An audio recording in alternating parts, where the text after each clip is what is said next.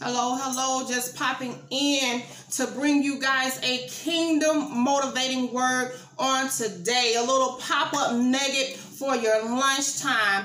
Uh, and for you guys who don't catch the video when it first dropped, I pray that it blesses you in the replay. And so here it is. Don't get so caught up in the passion that you miss the purpose. My God, again, don't get so caught up in the passion that you missed the purpose. And so I'm going to break it down. I'm going to use myself as an example to show you how we can get so caught up in the passion that we uh, miss the purpose. And so here it is. I've been a stylist for 12 years. I've been behind the chair for 12 years. Hair, my God, is my passion. And so I got so caught up in the passion. I got so caught up in the uh, earthly things of my my passion that I was missing the purpose. And here it is. I've been been in training for 12 years for my purpose and I didn't even know it. But from being behind the chair, God had me in training.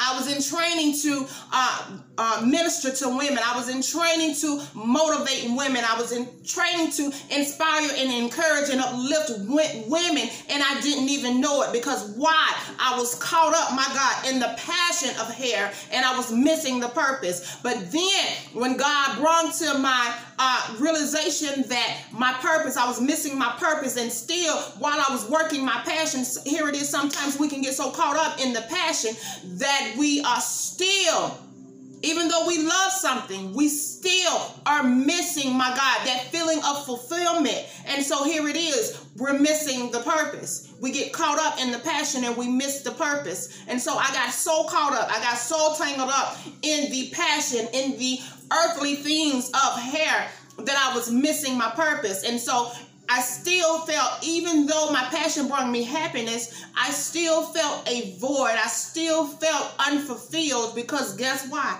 I was missing the purpose.